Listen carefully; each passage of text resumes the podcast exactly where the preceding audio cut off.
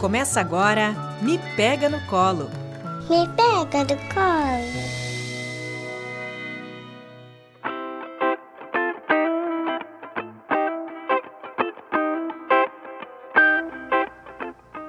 Olá, eu sou a Fer Benedetti. Eu sou a Cris Cruel e esse é o Me Pega no Colo, o podcast do mestrado profissional Saúde Materno Infantil da Universidade Franciscana. Na central técnica, Alan Carrion. O Me Pega no Colo é desenvolvido na rádio Web UFN. Hoje nós vamos falar sobre o sono do bebê. Então, passa o seu café, aqueça a água para o chimarrão, porque conversaremos sobre o sono do bebê, que é um tema importantíssimo para pais, mães, famílias. E para esse papo de hoje, nós convidamos a enfermeira e consultora do sono, Lenise. Eu vou começar pedindo aqui que a Lenise se apresente para nós. Quem é você, Lenise? Conta para nós. Olá, Cris. Olá, Fran. Então, sou a Lenise, sou enfermeira, mestre em saúde materno infantil e consultora do sono. Bom, Lenise, o tema do podcast de hoje é aquele tema que aflige 11 a cada 10 pais e mães no primeiro ano de vida do bebê, né, especialmente. A gente lembra aqui que durante esses primeiros meses de vida do bebê, ele tem um ciclo de vigília e sono muito diferente das crianças que são crescidas e também dos adultos. Enquanto nós, adultos, temos somente um ciclo, de um modo geral, né, de vigília, sono, e dormimos em torno de oito horas, apesar de a gente saber que não tem uma regra para isso, né, mas é mais ou menos isso. Durante a noite também a gente dorme, predominantemente. O bebê tem um ciclo que é polifásico, né, muito, muito diferente do nosso. Ele pode dormir até oito, dez vezes ao longo do dia e da noite, espaçando. Então, esse bebê, além disso, é extremamente dependente e precisa ser cuidado por um adulto que tem essa regulação de sono muito diferente dele. Então, essa conta acaba não fechando. É, e estressa muito os pais. É um desafio muito grande. Os pais muitas vezes ficam desesperados com relação a essa questão do sono do bebê. Então, Lenise, conta um pouquinho para nós como é esse sono do bebê nos primeiros meses de vida e quais situações que devem preocupar os pais e mães. Quer dizer, quais situações ali de sono do bebê é, que devem uh, alertar os pais para a busca de um especialista. Sim, Cris, essa é uma das principais queixas hoje que os pais chegam para nós, né, com relação à dificuldade de dormir, né, uma noite prolongada que eles normalmente tinham antes da chegada desse, dessa criança, né? Então, assim, nos primeiros meses, a gente sim vai ter uma alteração importante, porque está em processo de adaptação, né? Então, a gente tem uma criança que antes vivia dentro do útero, agora ela sai, agora tem todo um processo externo de barulho, de iluminação, que ele está em processo de adaptação, além do processo cerebral mesmo, que está amadurecendo. Então, a gente vai ter aí, até os três meses, um sono irregular, onde a criança vai acordar mais vezes à noite, né? Como tu colocou ali, nós dormimos normalmente, né? O ideal é entre 8 horas, o que normalmente não acontece, mas tudo certo. Já as crianças, a gente vai ter um sono ao longo do dia até de 12 horas. Só que a gente tem é, processos espaçados. Durante a noite, ela tende a dormir mais, só que nesses primeiros meses, pela questão da amamentação, ele vai acordar mais vezes. E é isso que esgota a maioria das famílias. Como que eu vou lidar com esse processo? Então, nesses primeiros meses, existe alguns, é, algum ritual, existem rituais que a gente faz para melhorar um pouco o sono, mas é importante salientar que não tem é, uma fórmula mágica para melhorar esses três meses. Com o passar dos meses, a criança vai entendendo, vai se adaptando ao ambiente e começa a prolongar mais, é, espaçar mais esses, esses acordares noturnos. É, e a partir dos nove meses é que a gente vai ter, então, é, o sono mais próximo do adulto, que é quando dorme né, a noite inteira. Agora, relacionado aos distúrbios, essas alterações, o que, que é importante? A gente tem que se atentar, por exemplo, criança, o, o sono é importante, assim como a alimentação, assim como o banho, ele é importante para o desenvolvimento e crescimento natural da criança. Quando a criança acorda muitas vezes ao longo da noite, né? Então vamos pensar, é uma criança de um ano, é uma criança de nove meses é, ou mais, ela acorda várias vezes durante a noite, é, ele não consegue, né? A criança não consegue dormir é, rápido, né? Pegar no sono rápido, então vai chorosa, irritadiça, com raiva. A gente tem alterações já no crescimento e desenvolvimento, aí a gente precisa procurar um especialista, né? Seja o consultor de sono ou o pediatra para descartar doenças, né? Descartando doenças, o consultor de sono é o indicado.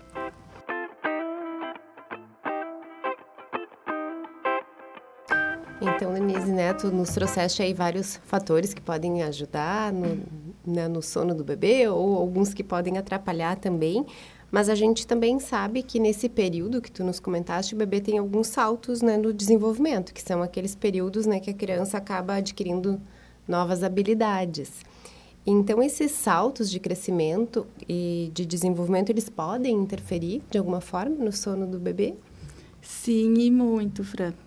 É, normalmente, o processo de salto desenvolvimento, assim, o pico, assim como o pico do crescimento, é, mas vamos focar aqui no salto, né?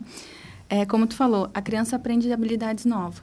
E essas habilidades vão sendo aprendidas no primeiro, no segundo, no terceiro, no quarto, né? E até, uh, vamos dizer assim, até os dois, dois anos, né? Muito mais do que isso, mas vamos focar aqui até os dois anos da idade da criança.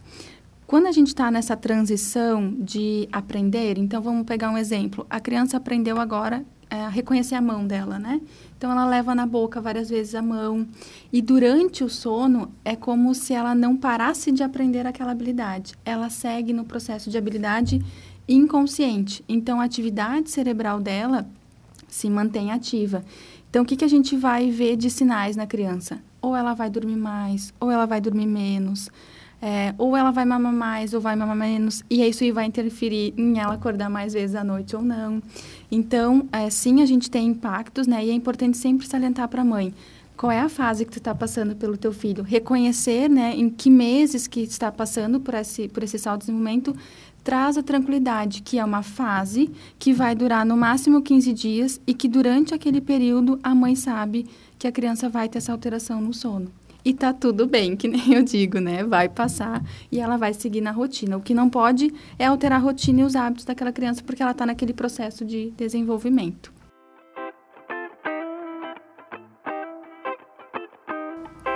Ótimo, Lenise. Eu acho que alguns pais e mães já estão mais tranquilos te escutando aqui agora. E nós sabemos, então, que o processo maturacional do bebê é o fator principal que interfere no ciclo de vigília e sono. Tu mesmo disseste, né? Olha, tem um cérebro aí amadurecendo, tem novos hábitos a serem conquistados pelo bebê. Então, o tempo é um aliado das famílias, né? Dos pais, das mães, das famílias, dos bebês pequenos. É preciso aguardar esse processo maturacional acontecer. Né? Como tu disseste antes, não tem fórmula mágica. Mas, além disso, o temperamento da criança, porque a criança nasce com um temperamento, né, com uma personalidade ainda, né, porque essa está em constituição, mas ela tem um temperamento.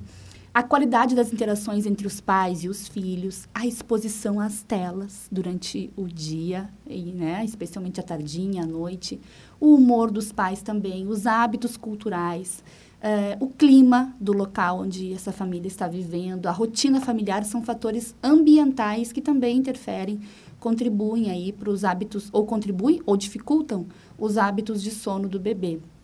E uma das dúvidas que as famílias tem, Lenise, é sobre as sonecas diurnas do bebê. É, isso não é um aspecto da cultura, do hábito familiar. A gente está percebendo ali que o bebê precisa adormecer algumas vezes ao longo do dia. Mas eu queria saber de ti aí, é, essas sonecas, elas são importantes? O quanto elas são importantes? Elas podem interferir no sono noturno. E assim, ó, os pais deveriam organizar essas sonecas, de alguma forma, fazer algum manejo delas ao longo do dia? Uhum. Sim, Cris, eu sempre, a gente sempre diz assim, o sono noturno, ele inicia quando a criança acorda. Então, todas as atividades que acontecerem ao longo do dia vão ser importantes para o sono noturno, para uma boa qualidade, né? Para uma qualidade adequada para o sono noturno e aquele sono restaurador. É, sobre as sonecas, eu sempre recebo assim, ah, não vou deixar o bebê dormir durante o dia, porque dele vai dormir mais durante a noite. E aí a gente tem um maior erro, né, da, da face, assim. Por quê? Porque a gente viu ali no início, né, eu comentei que a criança ela dorme mais horas do que o adulto. Por que, que ela precisa dormir mais horas que o adulto? Tu comentou, né, sobre o sono a gente fala assim, né, o sono leve e o sono mais, mais profundo. A criança, ela fica 30 minutos no sono profundo, 30 minutos no sono leve. O que, que é o sono leve? É aquele momento que ela tem uma interação com o meio, pensando nos bebês, são aqueles momentos que eles abrem os olhinhos, daí eles fecham, olha, tá acordando, daí daqui a pouco a criança fecha os olhos e segue dormindo, né? Então, esse é o sono leve. É, na soneca, a criança faz esses sonos, né, mais curtinhos. Caso ela não faça esses sonos, das sonecas mais curtos, né? Quando chegar de noite, ela vai estar tá cansada, ela vai estar tá exausta, vai liberar adrenalina e aí a gente, né, adrenalina, a criança fica mais agitada, então ela não vai dormir. Ou ela vai custar para dormir, ou durante a noite ela vai acordar várias vezes, porque ela vai estar tá muito cansada. E aí eu sempre digo assim, o nosso sono do adulto é tão parecido quanto da criança, porque está em desenvolvimento. Tem algumas diferenças, mas vamos pensar, quando a gente está num dia muito cansativo, a gente também custa para dormir. E para a criança a mesma função. Então, atentar para as sonecas. Lenise, quantas sonecas o meu bebê vai precisar dormir? Depende da idade dele. Tem crianças que precisam de quatro sonecas, né? As, mais, as menorzinhas, abaixo de um ano, quatro sonecas. Acima de um ano, uma, duas sonecas. E o ideal é que dure no máximo uma hora. Sonecas abaixo de uma hora não são restaura, restauradoras. Então, a gente precisa de uma soneca de, de uma hora, ao, espaçadas ao longo do dia. Agora, sonecas de duas, três horas já também vão impactar no sono noturno, principalmente se ela for após as três horas da tarde. Por quê? Porque após as três horas da tarde, a gente vai imaginar que essa criança vai dormir umas 19, 20 horas, que sono que ela vai ter? Ela vai estar super ativa. Então, é importante, sim, as sonecas durante é, o desenvolvimento da criança e elas são importantes para o sono noturno por isso. Elas vão nos dar, assim, dão um descanso para a criança ao longo do dia e durante a noite a criança vai ter sono, sim. Mamães fiquem tranquilas, só cuidem isso, né? O ideal, se for uma criança acima de dois, acima de um ano, dois anos ali, que faça até as três horas da tarde, só que não sejam rígidas com o horário, né? Três horas da tarde que a gente coloca o máximo e não é, demore tanto, né? No máximo uma hora, não seja também abaixo de uma de uma hora no, ali na, na, soneca e seja dividido, né? Uma soneca de manhã, uma soneca de tarde e todo esse, esse processo.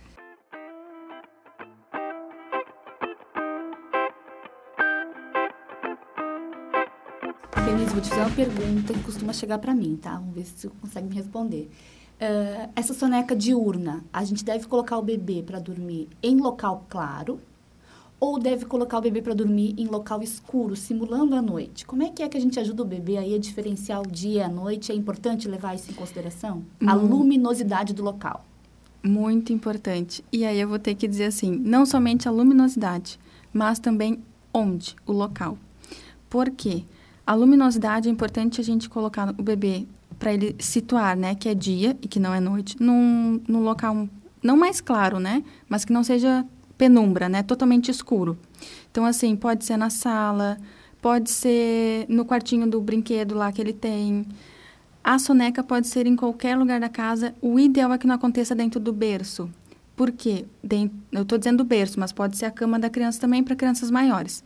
É, o berço e a cama é o local para a criança dormir o sono noturno. Uhum. E aí a gente trabalha né, o ambiente. Então, o ideal é que esse ambiente também não tenha muita muito brinquedo, muito bichinho de pelúcia, porque isso vai interferir no sono noturno. Agora, durante o dia, pode ser no tapetinho no chão, na frente da, né, num lugar seguro sempre, né? Uhum. Mas na sala, se saiu para a casa de alguém, né, ver um espaço seguro, deixa a criança num lugar que seja mais não iluminado, mas mais claro uhum. do que no quarto. E de preferência que não seja no berço onde a criança dorme. Ótimo. Sono noturno.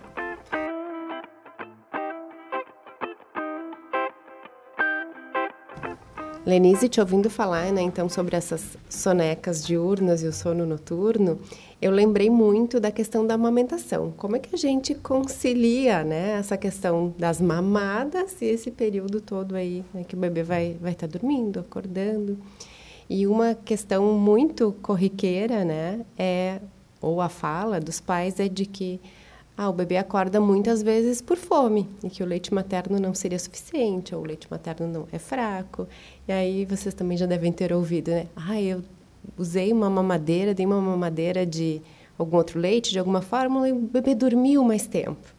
Né? Então, acho é importante também a gente colocar que é, o leite materno ele tem uma digestibilidade diferente da fórmula infantil e dos outros leites e que realmente o bebê é, ele se sente saciado por mais tempo quando recebe outro tipo de leite pela essa questão da digestibilidade mesmo. Então, é, para o processo de digestão ficar mais lento, o organismo do bebê se concentra naquela digestão e pode ser que ele durma por um período maior.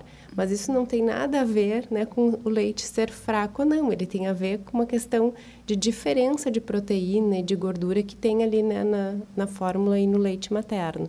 Então, além disso, né, Lenise, de, dessa parte do aleitamento, eu queria te ouvir um pouquinho sobre assim algumas dicas, né, que se possam dar de forma geral assim para os pais para para que a gente possa ter um sono de maior qualidade para os seus bebês.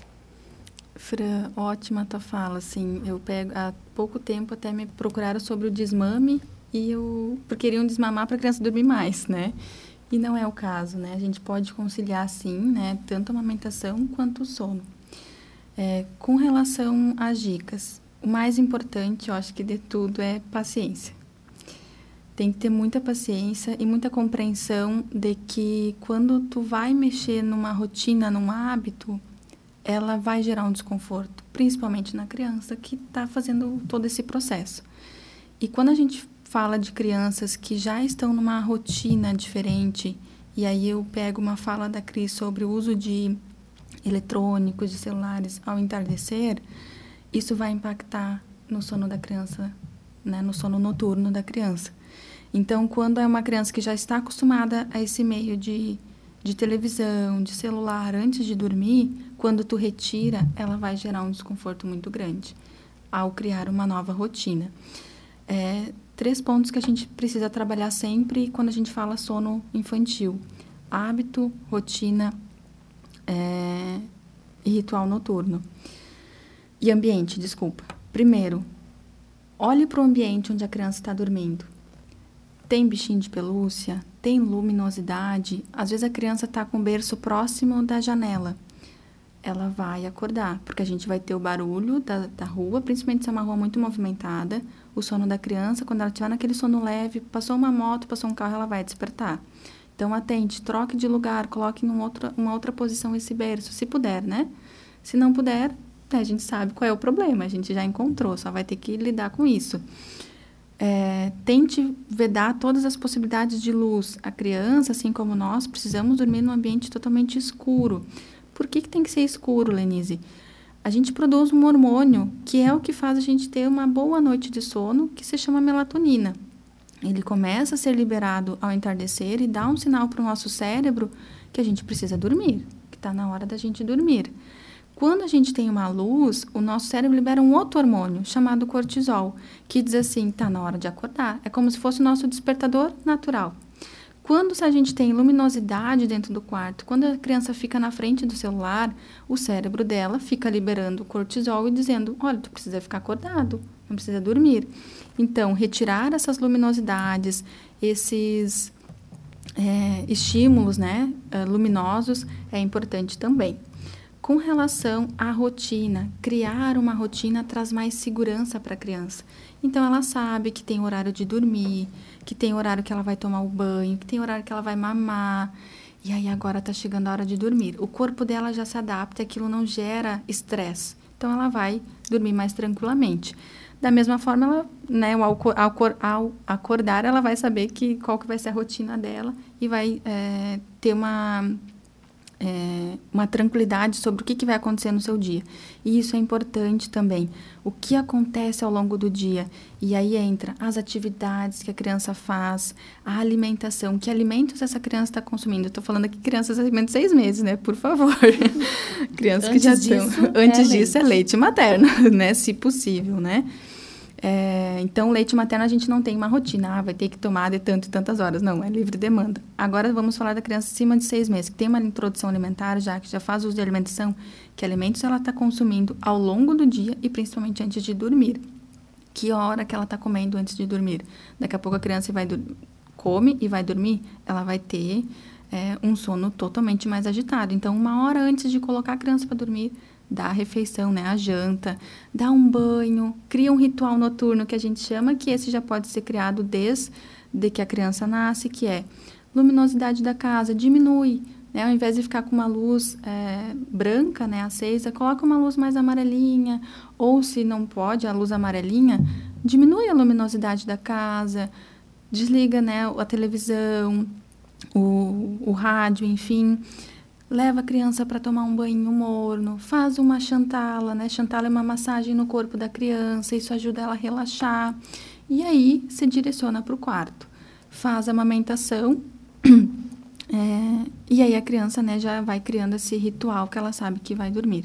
Então essas são algumas dicas né, relacionadas ao ambiente, à rotina, a esses hábitos que são importantes de serem criados, que dão segurança para a criança ter uma boa noite de sono.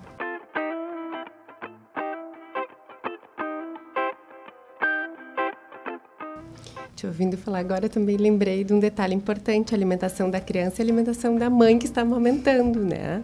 É, quantas mulheres acabam tomando, consumindo uma quantidade enorme de cafeína uhum. e que passa para o leite materno, né? A cafeína é aquela substância que tem no café, no chocolate, em refrigerantes. Isso também pode acabar deixando o bebê mais irritado, né? E diminuindo aí a qualidade do sono dele, não é? Com certeza. O que me chama atenção também na fala da Lenise é a convergência de um cuidado satisfatório ao bebê e à criança pequena. Quando a gente evita telas, até os dois anos de idade, de preferência, a gente não mostra a tela para a criança, né? Quando a gente cuida da alimentação e especialmente quando a gente prevê, quando a gente consegue fazer um cuidado que seja previsível para a criança, que haja uma previsibilidade, que ela possa confiar nesse ambiente, isso vai impactar uh, né, toda a saúde dela. Porque eu acho que o que a gente está falando aqui nesse, nesse programa sobre o sono não é sobre a criança dormir muitas horas seguidas sem acordar. É, é ela ter uma qualidade de sono, é a família ter uma qualidade de sono para que o seu processo de crescimento e desenvolvimento vá bem, ocorra bem, né, Lenise? Então, assim, eu acho que eh, às vezes os pais e as mães supõem que a criança está com algum prejuízo na saúde, porque ela tem, né, o bebê tem dois, três meses, interrompe o sono noturno duas, três, quatro vezes para mamar e os pais supõem que haja um prejuízo no desenvolvimento, no crescimento desse bebê. Mas na maioria dos casos não há nenhum prejuízo quanto a isso. Né? O que está acontecendo aí é um processo habitual, natural do desenvolvimento da criança. Ela acordar diversas vezes durante a noite no começo da vida é também um mecanismo protetivo né, para ela. Então, o que a gente está falando é de qualidade. E isso vai exigir dos pais e das mães, por um tempo, uma disponibilidade, que eu, eu costumo chamar de devoção, né? Uma devoção a esse cuidado uh, que é muito exigente, mas que também a gente precisa lembrar que é temporário, né, né Lenise? A gente está falando de um bebezinho com poucos meses, esse nível de exigência em termos de cuidado é temporário. É aquele mantra que a gente repete para pais e mães, vai passar, não é assim? Vai passar. A gente tem que uh, uh, grifar na parede, pendurar uma faixa na casa, vai passar, vai passar. É difícil, mas vai passar. E o, nosso, o nosso maior aqui desejo, né, nosso maior intuito é de cuidar dessa, da qualidade do desenvolvimento da criança e dos relacionamentos familiares. Certo? Certo, Cris. É, só para né, colocar que quando a gente fala de sono, como eu reforcei, gosto sempre de reforçar, é saúde, né? É tanto para a criança quanto para aquele adulto que está cuidando daquela criança. E é, eu sempre digo assim, tudo vai dar certo no final, né? É uma fase que vai passar. E assim, crianças maiores, é, a gente tem que lembrar sempre que quando a gente fala de saúde, o que, que é essa saúde do sono? É como, imagina que a criança é um, é um, um armáriozinho de, de livros, né? Uma estante de livros, onde ela está num processo de aprendizado. Esses aprendizados são os livros. E durante a noite, esses livros são colocados nessa estante por ordem, que ali está o conhecimento que ela teve ao longo do dia sobre correr, sobre jogar uma bola, sobre abraçar, sobre mandar o beijo, tudo aquilo que ela aprende do, ao longo do dia, ela vai armazenando no cérebro, né? Que faz parte do desenvolvimento. Durante o dia, no outro dia, ela vai pegando cada livrinho daquele para o seu para o seu desenvolvimento acontecer da forma adequada. Então, é esse processo né, de entender que faz parte da saúde e qualidade do sono não quer dizer dormir várias horas da noite. Quer dizer dormir com qualidade, né, tendo é, um momento onde a criança consiga se, se reestruturar ali, né, de todo aquele dia que ela passou. E sempre pontuar, né, como tu falou, tem mães que às vezes assim, ah, tá acordando várias vezes à noite. Tá, mas ele tá crescendo? Né? As crianças, as menorzinhas, a gente avalia isso, tá crescendo, tá pegando peso, tá é, crescendo a altura, né? O desenvolvimento, aprender uma habilidade nova, que isso são os profissionais que vão estar avaliando. Então é importante né, conversar com o pediatra com o enfermeiro que está avaliando esse processo. Se estiver tudo bem, não precisa se preocupar. Faz parte do processo acordar várias vezes à noite e tá tudo certo. Muito bem. Então, Lenise, estamos nos encaminhando para o final do programa de hoje. Eu quero agradecer muito a sua presença. Eu realmente acho que as informações, as dicas, recomendações para as famílias, pais e mães foram muito esclarecedoras, muito úteis. Eu espero que sim. E, então, hoje vamos finalizar por isso, Fran? Vamos finalizar. Temos um programa, Fran? É assim que a gente finaliza, né? Temos, Temos um, um programa, programa Cris. Então, nos acompanhem lá nas redes sociais, enviem temas, convidados, né? O que vocês gostariam de ouvir aqui no Me Pega no Colo. O meu Instagram é fran, Benedetti, o do mestrado é arroba mestrado profmi. Isso, meu Instagram é arroba cristina.cruel. Denise, muito, muito obrigada e até a próxima. Obrigada e até a próxima.